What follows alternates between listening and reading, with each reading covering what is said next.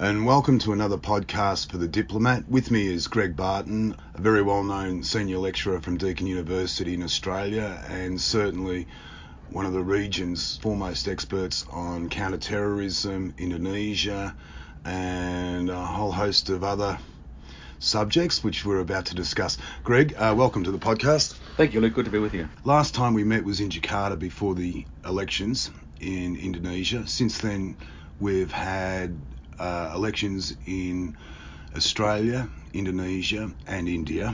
And in all three countries, the governments of the day have won, and that has policy ramifications going forward, particularly in terms of security strategies in the Indian Ocean, north of Australia, and in the Pacific Ocean. How do you see the victories for in these three countries and the policy ramifications over the coming years?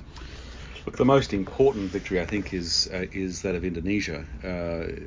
I think that was most consequential in terms of the way Indonesia could have turned. Obviously, our Indian friends would say that the larger democracy of India is even more important. I can't disagree with that, but it's not surprising that Modi was returned in India, and that seemed to be inevitable. What is surprising is Congress did as absolutely badly as it did. It's also not surprising that Joko Widodo did as well as he did in Indonesia, at least that he was returned. Mm-hmm. But it was certainly possible that rising authoritarian populism manifested through Prabowo Subianto, former head of special forces, of course infamously former son-in-law of Suharto. Sure. And a man given to projecting an image of himself, based on a combination of Mussolini and Sukarno, literally, may have had a surprise upset.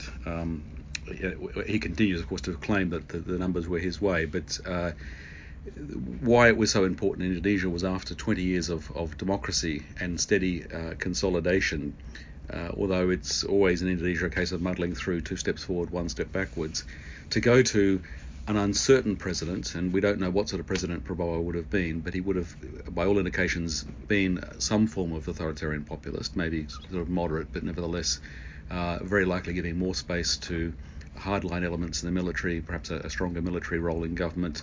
And certainly, although he's personally moderate in his religious behaviour, he's opportunistically engaged with sectarian forces, Islamist extreme forces.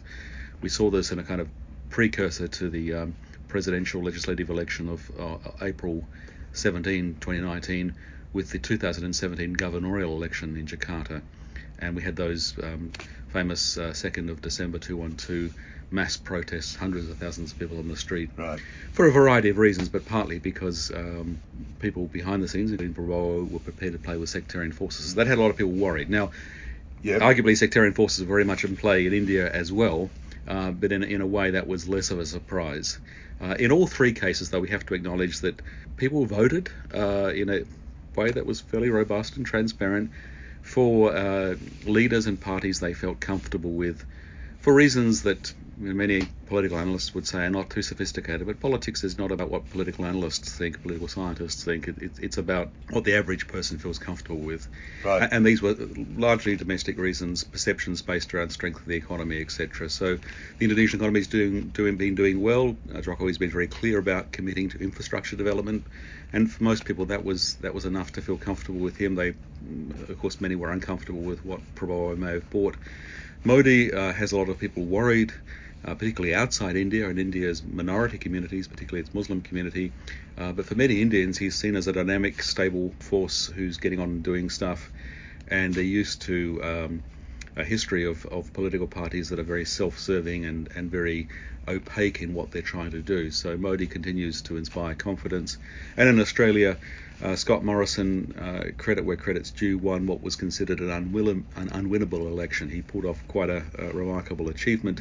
He did that by presenting a small target, literally keeping his colleagues off stage, putting the focus on himself, and not really talking about policy apart from some vague promises about reducing taxes and playing into a moderate scare campaign, thankfully not sectarian, but a moderate scare campaign picking up on quite complex policy announcements that Labor had positioned and presenting them as being a tax on pensioners and a threat to economic stability, along with an element of cultural wars. So We can disagree with the choices of voters as journalists and as researchers, but the reality is people voted for those that they felt comfortable with, and all three governments, all three leaders are not big on foreign policy. Foreign policy doesn't figure in elections anyway with democracies by and large. And arguably in the case of Modi and Morrison, there wasn't a lot of new policy announcements either. It was more a question of what people felt comfortable with and where they were going. So it's not going to impact in a series of significant policies in terms of foreign policy and regional architecture. It's probably not going to change things, but it will be stability, which given the alternative is probably a very welcome thing. Ironically, in countries such as China, where we have certainly the rise of authoritarian populism and we don't have democracy, foreign policy becomes an issue, not because it's important in itself, but because it plays into a domestic narrative about making China great again. And there is an element of that in Modi's rhetoric, although it doesn't result in a whole lot of articulated foreign policy positions. So it's probably not going to change the region very much. Right. And this is what intrigues me. Before the elections and quietly in diplomatic levels, people have been talking about two strategies to contain China, which is an ugly word, containment. Mm. Nevertheless, in particular between Australia, India and Indonesia, and Chinese expansionist policies into the Indian Ocean and into the Pacific Ocean. All three countries seen as quite important in that broad strategy. There were two options are on the table. One is a trilateral relationship between Australia, Indonesia and India. The other is Indo-Pac, which includes the United States and Japan and possibly other countries. However, other countries are sort of torn with Indo-Pac because of the involvement of Donald Trump. It seems to be pushing countries into deciding whose side are you on, the United States or China, and no one wants to be in that situation. And with the re-election of all three governments, I think we're going to see a push further in that direction. I don't know that there's a lot of will to be seen to be containing China. There's a more reasonable way of saying that there's a need to balance China. So if you had weak countries in Southeast Asia and South Asia, Cambodia for instance. Yeah, Cambodia is a great example. Then that means a strong China will have its way. I don't think we're talking about territorial extension. We are talking about greater blue water navy capacity. We're talking about now a permanent presence in the South China Sea. We're talking more about the ability to use a combination of hard power and economic power. We'd be saying too much to call it smart power, but an ability to influence Chinese language press, business communities through investment, and just intimidation. So in Cambodia's case, it's a case of just the power of investment and buying out vested interests in a society that's not very open. Vietnam, despite being a communist country, has got a much more robust economy and a robust leadership, so in a strong history standing up to China. So that's an example of just balancing China.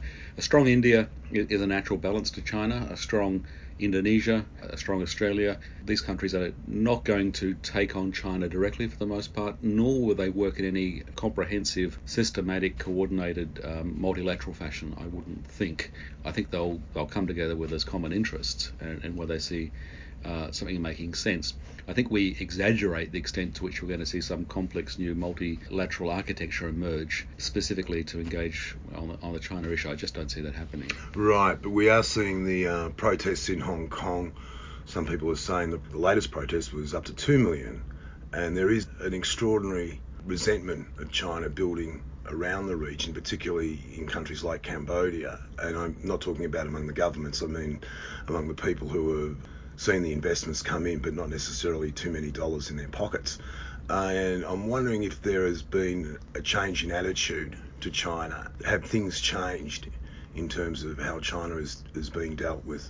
Well, I think what's changed is China has changed. I mean, China was on a trajectory broadly towards very impressive poverty reduction and economic development, but there was twined with that the hope that it would also be accompanied with greater openness. I mean, China has been investing massively, not just in physical infrastructure, but in human capital and education.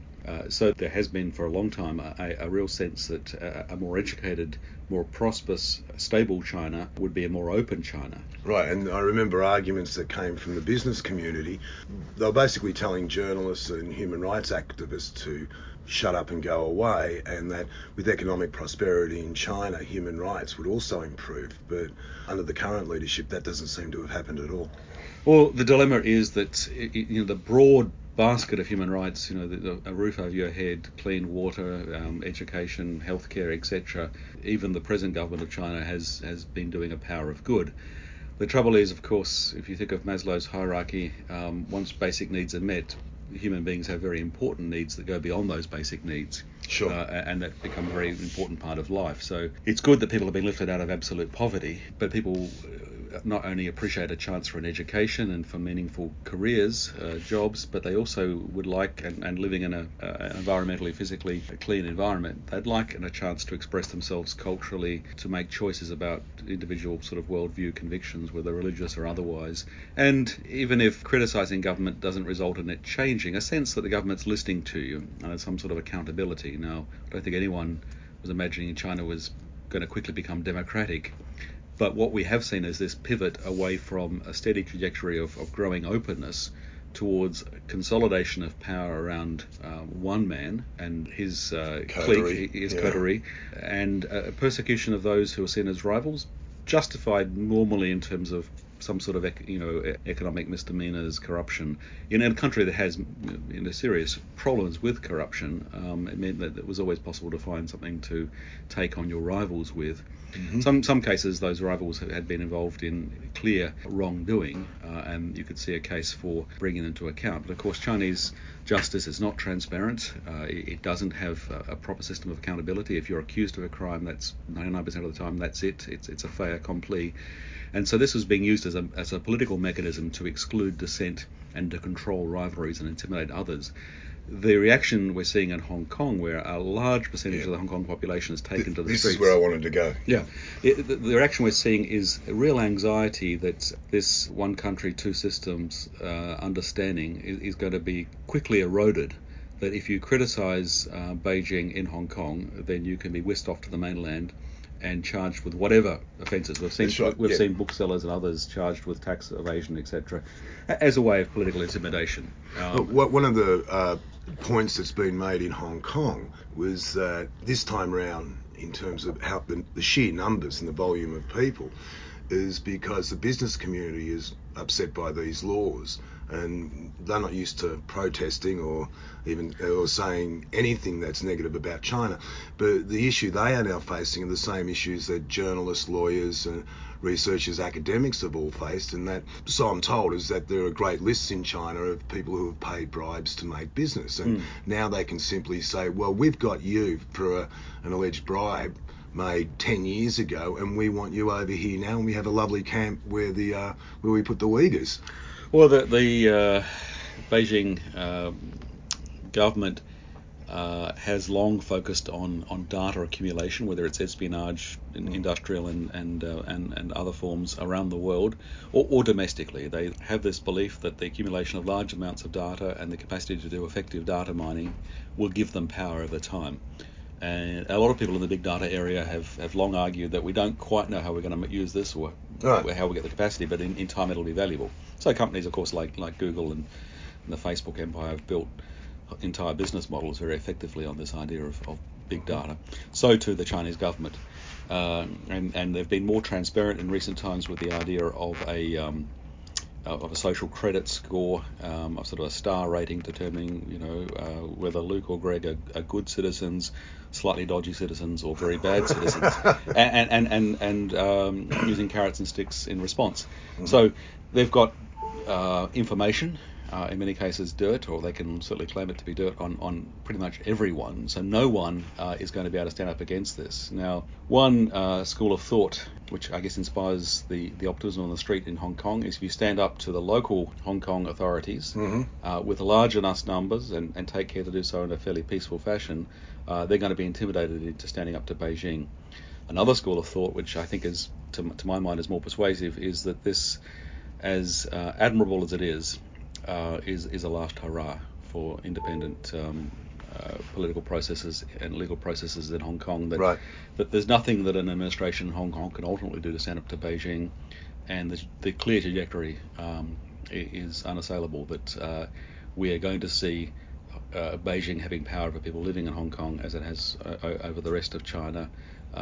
Given that Xi recently came out and suggested that within his tenure there would be reunification with Taiwan, you could hardly imagine that he's going to be dissuaded by some commitment to a two-system understanding with Hong Kong that will mean that you can get away with a level of dissent and criticism in Hong Kong you can't in the mainland. I mean, this has been a long time coming, and I don't see any way of halting it. I think the reality is that not only will legally and politically Hong Kong be completely under the control of Beijing, but there may even be, and there are people more expert than me in this, I'm just speculating things that I don't understand very well, there may well be a calculation in Beijing that let the economy in Hong Kong suffer, let there be a degree of investment flow outwards, capital flight. It's good for China as a whole. Hong Kong has long lived past its utility as a unique entrepot. Other cities have emerged along the coast, and it's good to have a bit of a rebalancing. So it doesn't matter if there's some capital flight, because where they're going to go anyway. I mean, China I think we've already seen that. A lot of people are leaving Hong Kong. We've seen basically an evacuation out of Cambodia and other parts of the region. I was speaking to Stuart MacDonald last week, did a podcast with him, and he was talking about Western tourism in Myanmar and Cambodia and these sorts of countries, and it's absolutely collapsed, which isn't reflected in the government numbers, they like to cite Chinese tourism. How, if the Chinese don't back down, and under the current leadership, that doesn't look at all possible. Without sounding like a warmonger, what are the chances of conflict? Look, I can only speculate, try and be as transparent as I can in that speculation. I'm not a China specialist, and I don't know any way of objectively evaluating the chances of war, but it seems to me that the possibility of military action across the Taiwan Straits are much more in the realm of the medium foreseeable term than was the case even a few years ago. Right. So if Xi's to be taken at his word when he said he talked of reunification on his watch, then I think we may see this coming sooner rather than later. Well, let's just say the thing about war with China is it's not in anyone's interest, including China. I don't think China is looking for military confrontation. It's hedging its bets and it plays a long game. So what it's done with reclaimed artificial islands and shoals in the South China Sea is a long-term strategy, and in fairness to China, when America had an opportunity to set up bases in places like Okinawa, it took it, and it has no intention of walking away from those bases. So China looked at that and said, okay, that gives them a strategic advantage, we'll match it. So leave aside the discussion about the South China Sea, the point is they've made a long-term investment, which is going to be very hard for us to reverse. In a time of outright confrontation, something could be done about those bases, but there are many, and the infrastructure is complex, and it would drag us out. So it's a deterrent to tacking on China. Now, the most immediate and obvious source of conflict would come with an initiative from Beijing to move across the Taiwan Straits in a process of so-called reunification of Taiwan, which President Xi has foreshadowed as something that could happen on his watch. The calculation in the past was that an American response would make that too risky and too high a cost, and the Chinese military was not sufficiently mature to be able to do that, and the government in Beijing would rather push for openness and international respect than to risk that. Now we have a government in Beijing that is very much consolidated one man and his coterie under President Xi, and this authoritarian populism comes at a time when authoritarian populism globally has strong support, so he's less embarrassed and less held to account for it than maybe might have been the case in a decade or two past. We have a Chinese military that's got enormous capacity, particularly on the IT and cyber side, but also on the Blue Water Navy side, that is giving them a lot of confidence.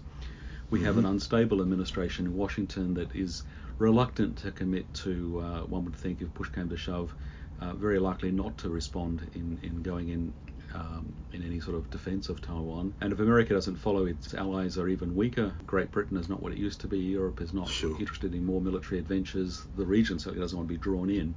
So there may well be a calculation made that they can move across the straits and get away with it quickly and decisively. And you could sort of see the logic of that.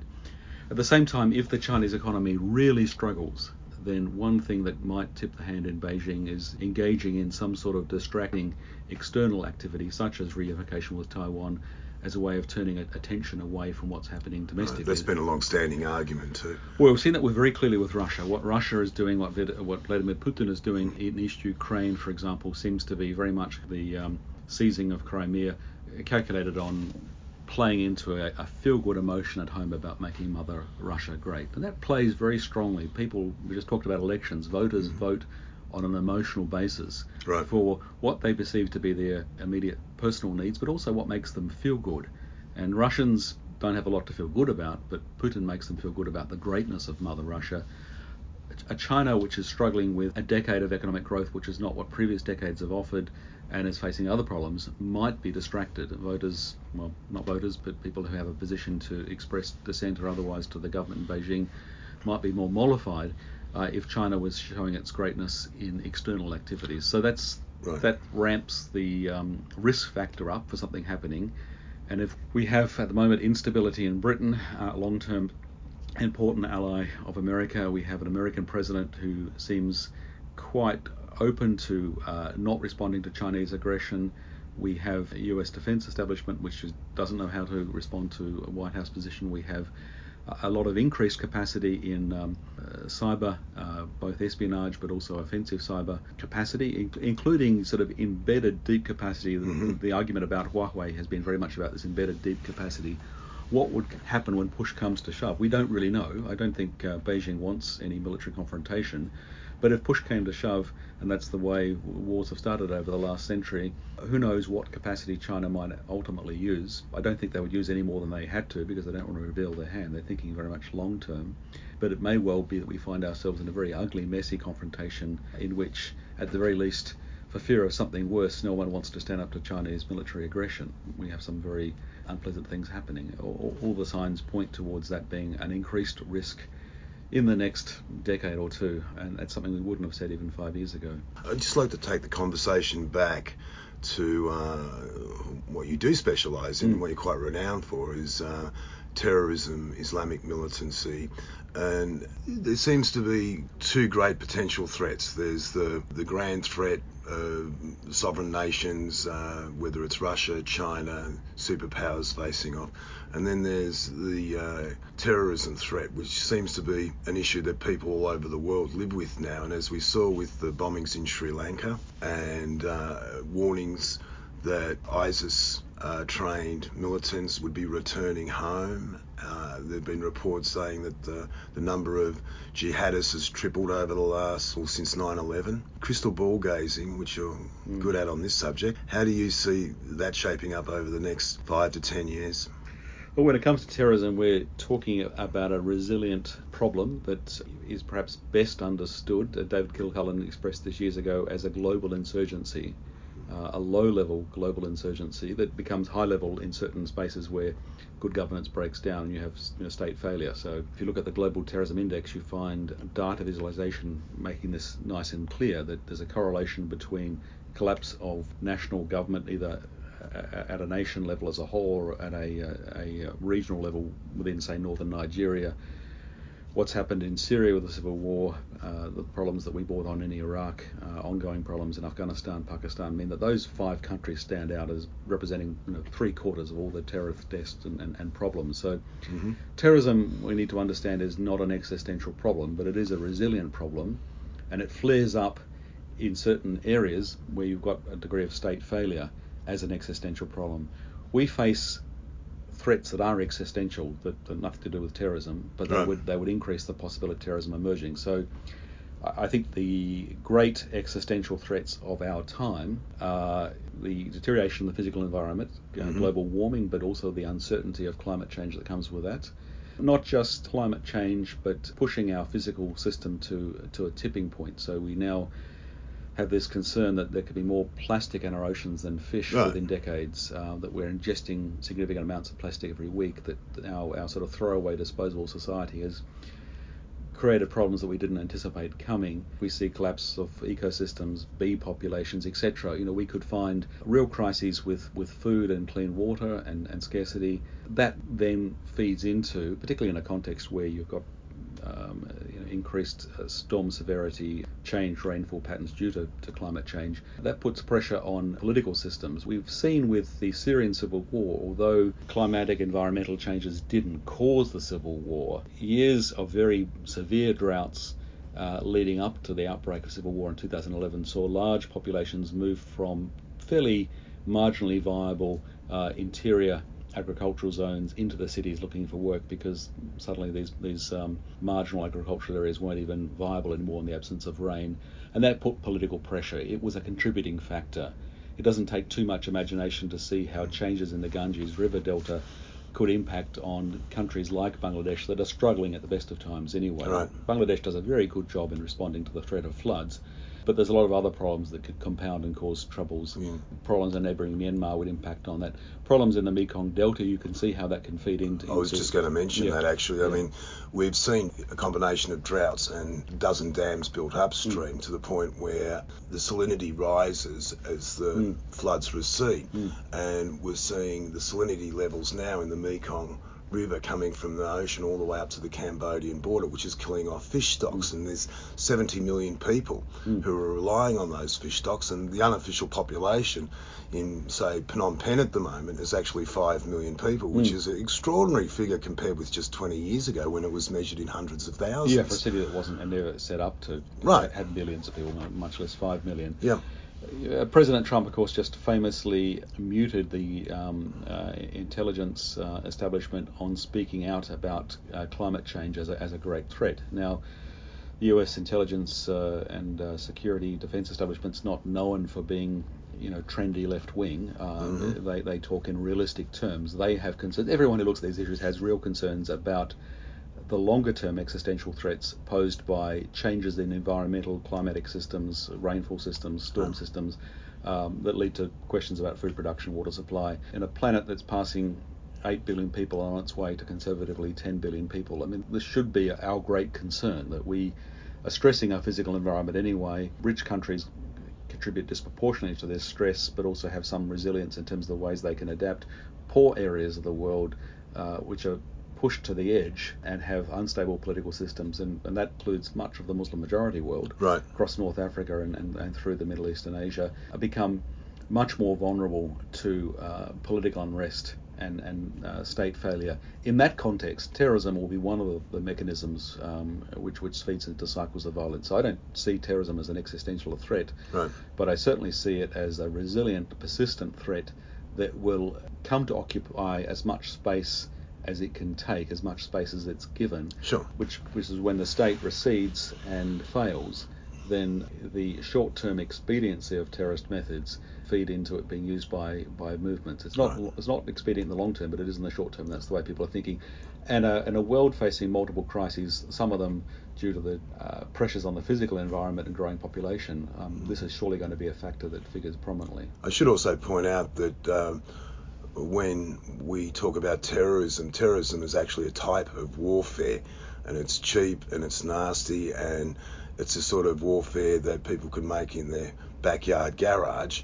And when they don't have much and they don't have access to food and water, their families are starving, and they want to make a point, whether it's Islamic militants or Christians or any other group with a political agenda, it becomes a viable means of making a point. It's not efficacious in the long run, in the big picture, but it's a cheap and quick way to for a social and political movement to leverage its power. The thing about terrorism, you can sort of explain it or justify it in terms of the weapons of the weak argument.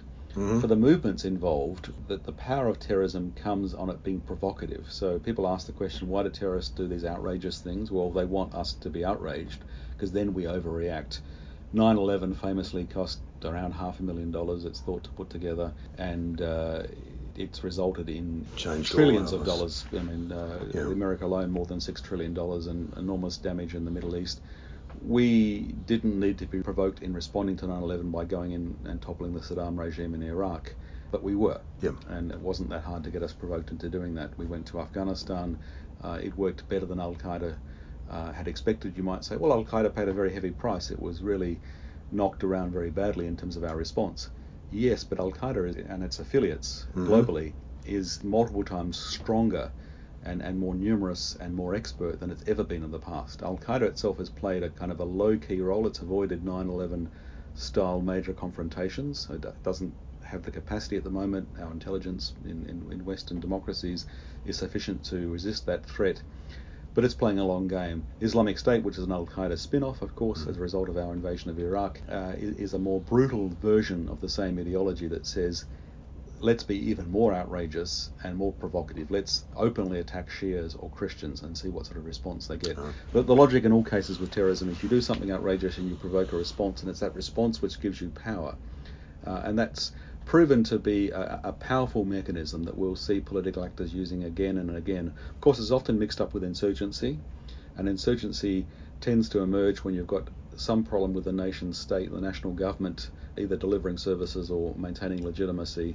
Right. I'm thinking Jemaah Islamiyah and Abu Sayyaf in the southern Philippines. Well, Abu Sayyaf in the southern Philippines has done well out of an opportunity space where the government in Manila has been weak. In Indonesia, democracy and stability and economic growth has meant that Jemaah Islamiyah has failed. It's, right. You know, the core leadership of Jemaah Islamiyah, when they returned from Afghanistan, the Afghan alumni, most of them said, this is not the time or the place for jihad. And so they turned away from violent jihad.